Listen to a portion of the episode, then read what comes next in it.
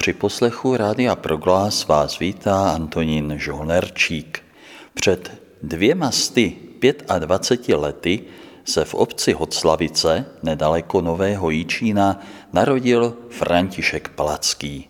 Tento český historik, politik, spisovatel a organizátor veřejného, kulturního i vědeckého života vešel do dějin jako otec národa.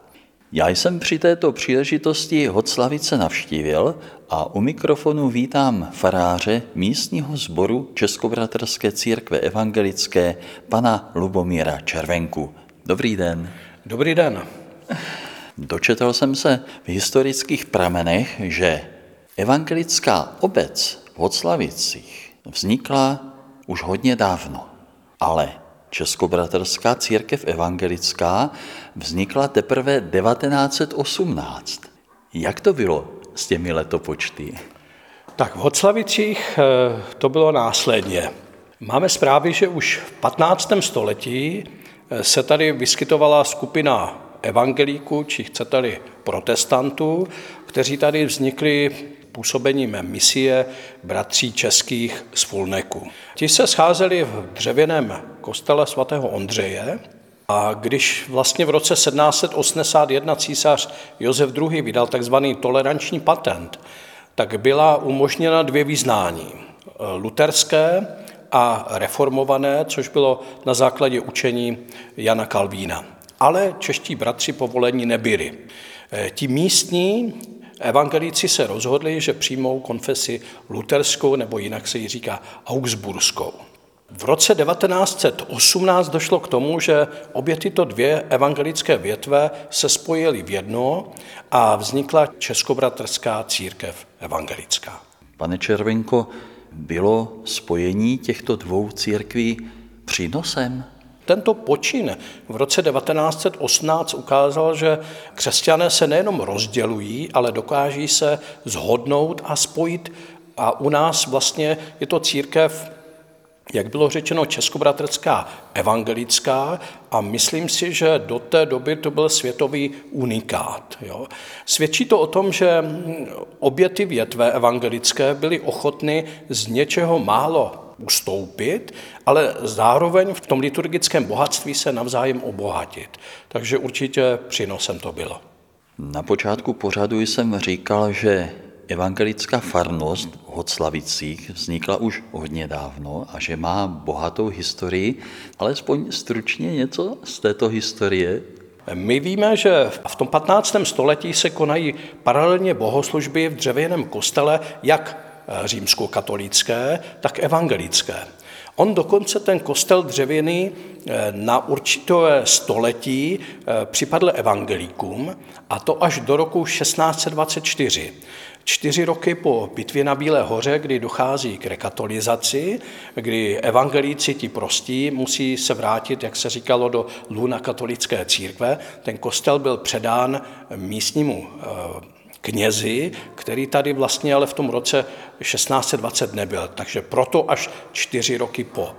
To znamená, že ti evangelíci mnozí přestoupili, nebo přestoupit museli všichni, ale mnozí z nich se tajně účastnili bohoslužeb, které se tady konaly v okolních lesích. Když byla moc veliká zima, tak se scházeli v nějaké odlehlé stodole a tam konali bohoslužby. A vlastně až v roce 1781, kdy císař Josef II. vydává tzv. toleranční patent, je umožněno, aby evangelíci jak luterského vyznání, tak reformovaní eh, založili sbory. A to byla taková příležitost i k rozvoji místního sboru. Jednak ten sbor mohl vzniknout, museli se věřící registrovat, muselo být 500 rodin, tady se jich z okolí přihlásilo celkem 900, což je v dnešní době nepředstavitelné číslo, ale bylo to vícero vesnic než jenom Hoclavice. Místní evangelici se rozhodli, že postaví kostel. Ten kostel mohl být postaven jenom dřevěný v té době a dnes už vlastně o něm máme jenom písemné zmínky, že stál, vlastně neznáme ani jeho podobu. Víme, že dlouhého trvání neměl. V roce 1813 se místní rozhodli, že postaví zděný kostel, ve kterém my momentálně stojíme. Šest let ho stavěli, až v roce 1819 byl otevřen. Stavěli ho šest let, protože byli to chudí lidé. Stavilo se, když byly k tomu prostředky. Se vznikem sboru souviselo i to, že mohli postavit kostel, ale mohli zřídit také školu evangelickou.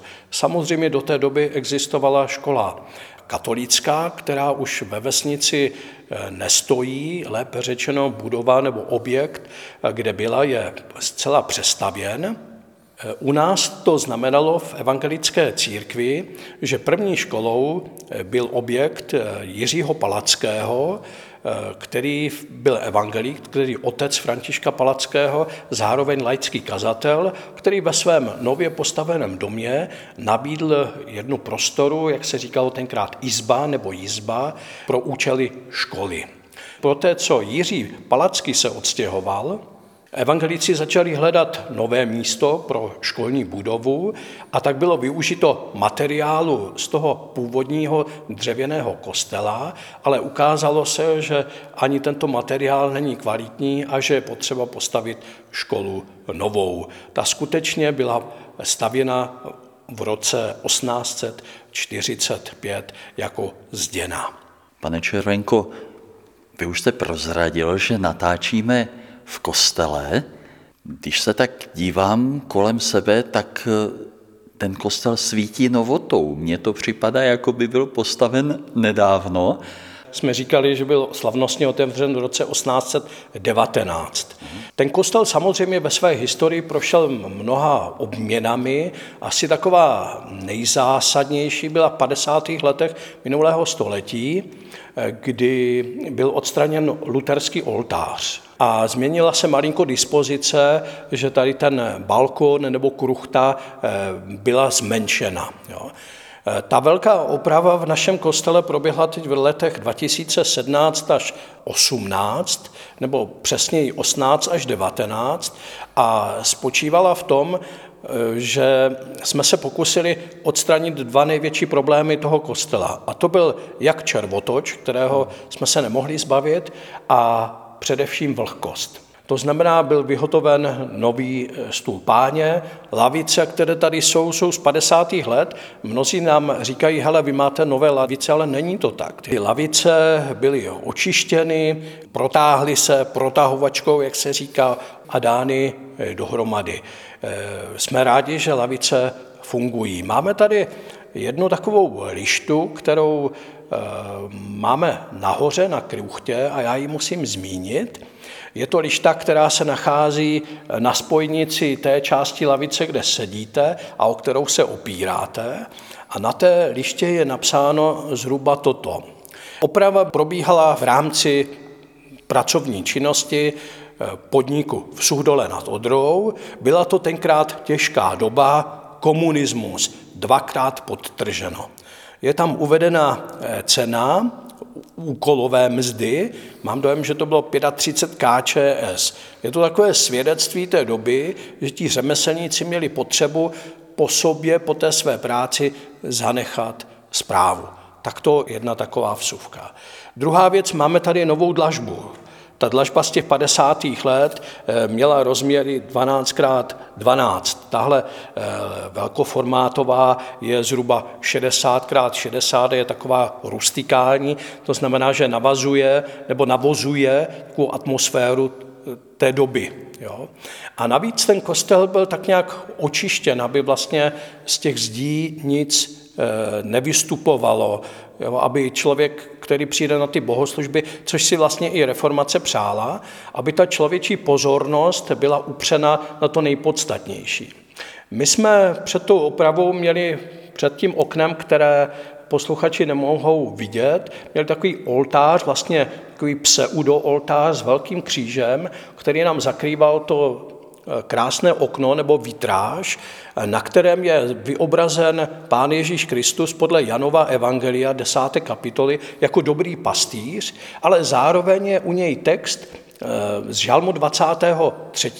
Hospodin je můj pastýř. A To znamená, že když návštěvník, kdokoliv vejde do kostela, to první, co uvidí, je toto okno, které vlastně takovým svědectvím. Jo. Navíc, když se podaří a e, vevnitř v kostele je tma a venku svítí světlo, je to jako kdyby to světlo prostupovalo zvenčí k vám, jo, takové, takové svědectví. Postoupili jsme do středu kostela, stojíme pod obloukem nad presbytářem a na něm je nápis Oslavujte hospodina, protože je dobrý, jeho milosrdenství je věčné.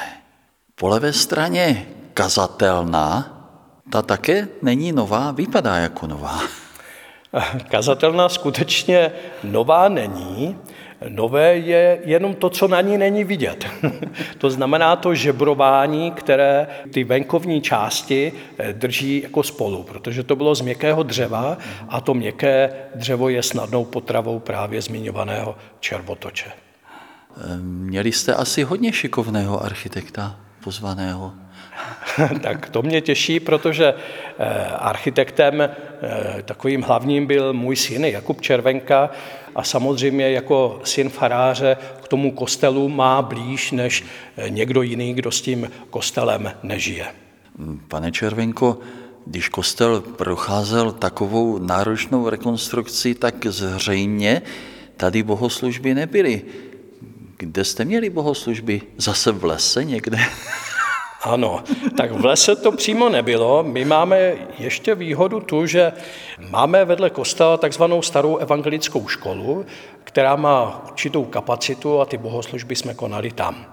Samozřejmě problém byl v případě pohřbu.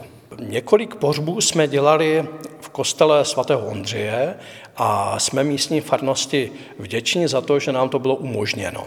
A když zmiňuji kostel svatého Ondřeje, tak musím říct eh, s takovou chloubou, možná píchou, že vlastně po čtyře staletích jsem byl prvním evangelickým farářem, který tam konal eh, bohoslužby a to eh, svadební. Takže několik svadeb proběhlo v kostele svatého Ondřeje a jinak bohoslužby se konaly ve staré evangelické škole. Jinak k tomu našemu farnímu sboru patří i kazatelská místa v Mořkově, kde máme modlitebnu vlastní, kde také se konají bohoslužby, případně pohřby. A pak se bohoslužby eh, konají i ve Straníku, a to konkrétně v klubu seniorů. V těsné blízkosti kostela se nachází stará evangelická škola z roku 1845. Také tam se teď s panem Červenkou půjdeme podívat. Tak vešli jsme do místnosti, to bývala zřejmě třída. Včera jsme tady měli takové setkání o sluchu. Měli jsme tady lektorku, jak chránit svůj sluch. To znamená, tahle prostora slouží k mnoha účelům. Mohou tady být bohoslužby, mohou tady být přednášky, mohou, může tady být například ženy tady mají tvoření, vyrábí různé eh, věci, ať už z papíru, z látky, já nevím z jakého materiálu. Takže je to takové variabilní. Máme tady eh, rozkládací stoly, děti se tu setkávají, eh, seniori, takže podle potřeby. Já jsem se na vašich webových stránkách dočetl, že zde působí i staršovstvo. Tuším, jedná se o nějakou farní radu? Přesně tak. Staršovstvo jsou eh, volení bratři a sestry na šest let, kteří spolu s farářem, který je ostatně také volený na nějaké období, jsou zodpovědní eh, za sbor po všech stránkách. Ze společenské místnosti ve staré škole přecházíme do další místnosti. Tady to vypadá jako nějaká klubovná. Eh, tak, my tomu říkáme klubovna Royal Rangers. Je to takový zvláštní název pro evangelický scout. Eh, děti se tady scházejí co 14 dnů v sobotu. Aby se seznamovali jednak s písmem svatým, tedy z Biblí, ale zároveň se učí takové ty skautské dovednosti. Navíc v neděli se tady během bohoslužeb koná takzvaná nedělní škola, to znamená rodiče jdou do kostela, tady zůstanou děti, mají tady své vedoucí a povídají si biblické příběhy. Royal Rangers také dělá každoročně tábory, většinou na Spálově, za což jsme vděční a situace je taková, že zájem převyšuje možnosti. Jo.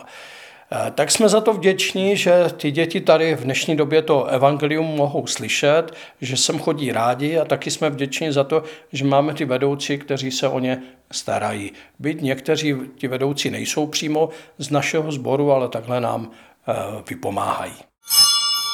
Průběhu natáčení jsme navštívili také již zmiňovaný kostel svatého Ondřeje. Co o něm víme? Už v roce 1411 je první písemná zmínka o Hoclavicích a my víme, že tady působil kněz krásného českého jména Mikeš. Z toho se vyvozuje, když tady byl kněz, musel tady být kostel. Teď je jenom otázkou, jestli ten kostel stál zhruba v této podobě, a nebo tenhle kostel stojí na místě nějakého dřívějšího kostela. V podstatě sloužil až do roku 1908, kdy byl postaven velký katolický kostel Božského srdce páně. Tenkrát vznikla dokonce otázka, jestli ten kostel nezbořit, ale k tomu nedošlo. Kostel byl několik let eh, zavřen, několikrát byl obnoven, naposled v roce 2000 11 u příležitosti 600 let od písemné zmínky. Došli jsme k rodnému domu Františka Palackého. Tento dům nyní slouží jako muzeum. Toto je hlavní expozice. Ano, jsme v té izbě, jak se tenkrát říkal, nebo jizbě, kde eh, probíhalo to malocíní vyučování a dneska slouží jako prostora největší. V podstatě se tady vejde 20 až 30 eh, zájemců na jednou. Ve vitrínách vidíme hodně portrétů, tak asi ten nejznámější je František Palacký, jak ho známe na tisíci koruně. Co ještě tady mohou návštěvníci všechno vidět? Tak těch portrétů Františkových tady máme hned několik, eh, podle jeho věku, mládí, taky stáří. Máme tady, eh, řekněme, rekvizity z jeho života, klobouk, hole neboli Čagany, jeho dílo, největší dějiny českého národu v Čechách a Moravě v několika vydáních. Eh, co je zajímavé, tak tady máme odlitek jeho tváře a pravé ruky. Eh, když zemřel, tak byl přivolán umělec, který nám zanechal tohle dílo, takže my víme, jak ten František v skutku vypadal. Jinak vedle toho stolu, na kterém ten odlitek spočívá, je kufr, s kterým František cestoval, už sám o sobě, ten kufr je těžký na to, aby v něm někdo převážel eh, knihy. Eh, to, co stojí za zmínku, je třeba i obraz místního domu, eh, tohoto domu, jak vypadal dřív, nebo obraz hraběnky Marie Valburgy, která vlastnila zámek v Kuníně, kde František zhruba rok a půl chodil do školy.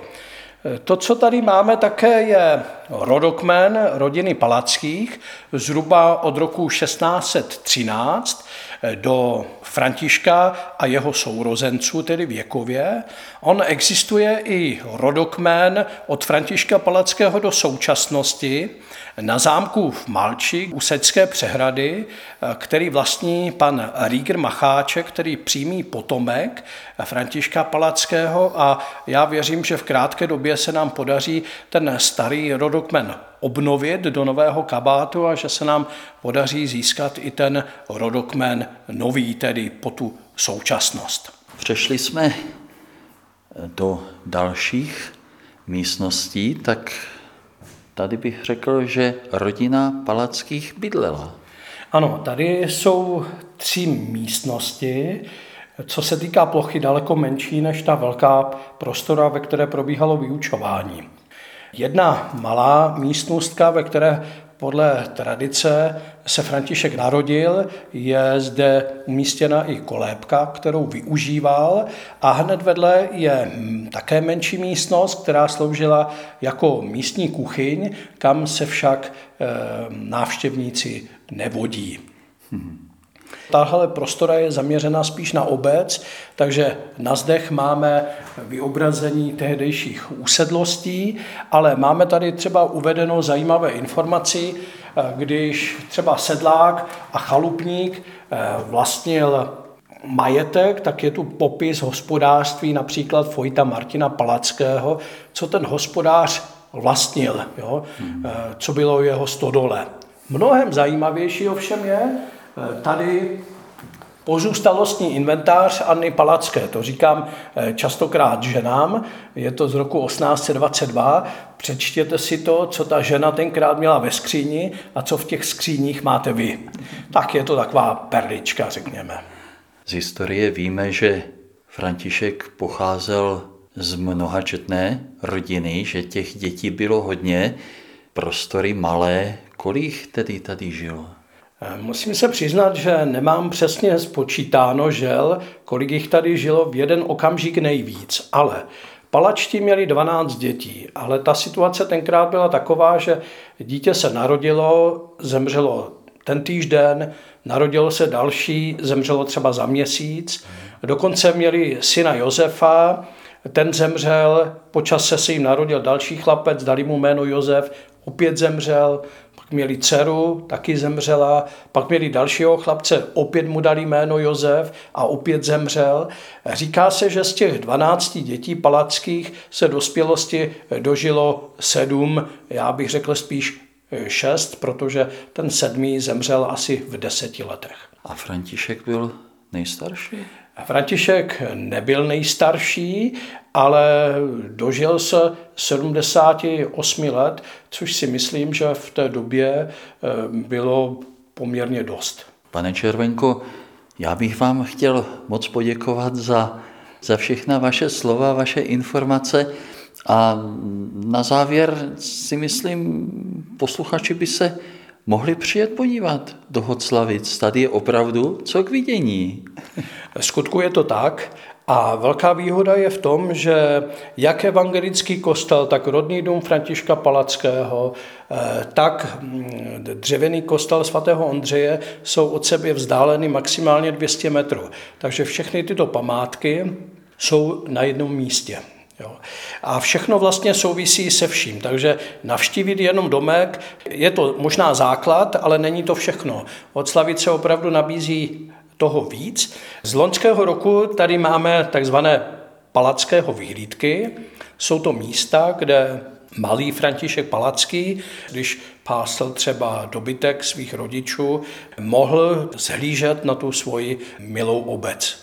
Jo. Což je možné samozřejmě v dnešní době navštívit. Známá je například eh, židle nebo frame a aby si posluchači udělali obrázek, co to ten frame je, tak to by mohli přijet do Hoclavic a podívat se. Když se budou chtít podívat do muzea nebo kamkoliv, stačí zazvonit na evangelické faře, vyděláte správce těchto objektů. Eh, ano, dělám průvodce těchto eh, tří objektů. Pokud někdo by měl zájem se si prohlídku domluvit dopředu, což eh, samozřejmě preferuji, protože nejsem k dispozici 24 hodin během dne, tak kontakt je možné nalézt na webových stránkách jak Muzea Nový Čín, pod který domek rodný Františka Palackého patří, nebo eh, na stránkách webových evangelického sboru. Navíc vlastně každou sobotu v období od května eh, do září eh, zde pobývají v domku i v dřevěném kostele brigádníci, kteří jsou po celý den k dispozici. Takže i tuto sobotu, nebo tyto soboty je možno tak takto využít. Ale to tam nebudou se mnou, budou tam s někým jiným.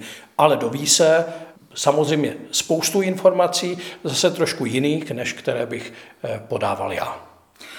A kolem dokola Hoclavic nádherné lesy, nádherná příroda. Pane Červenko, já vám moc děkuji a vám i vaší farnosti v Hodslavicích přeji hojnost Božího požehnání. Ano, přesně to potřebujeme. Já vám děkuju a těším se i na posluchače, že eh, tento náš rozhovor je bude motivovat k tomu, aby naši vesnici navštívili. Od mikrofonu se loučí a při poslechu dalších pořadů proglasu naslyšenou se těší redaktor Antonín Žolnerčík.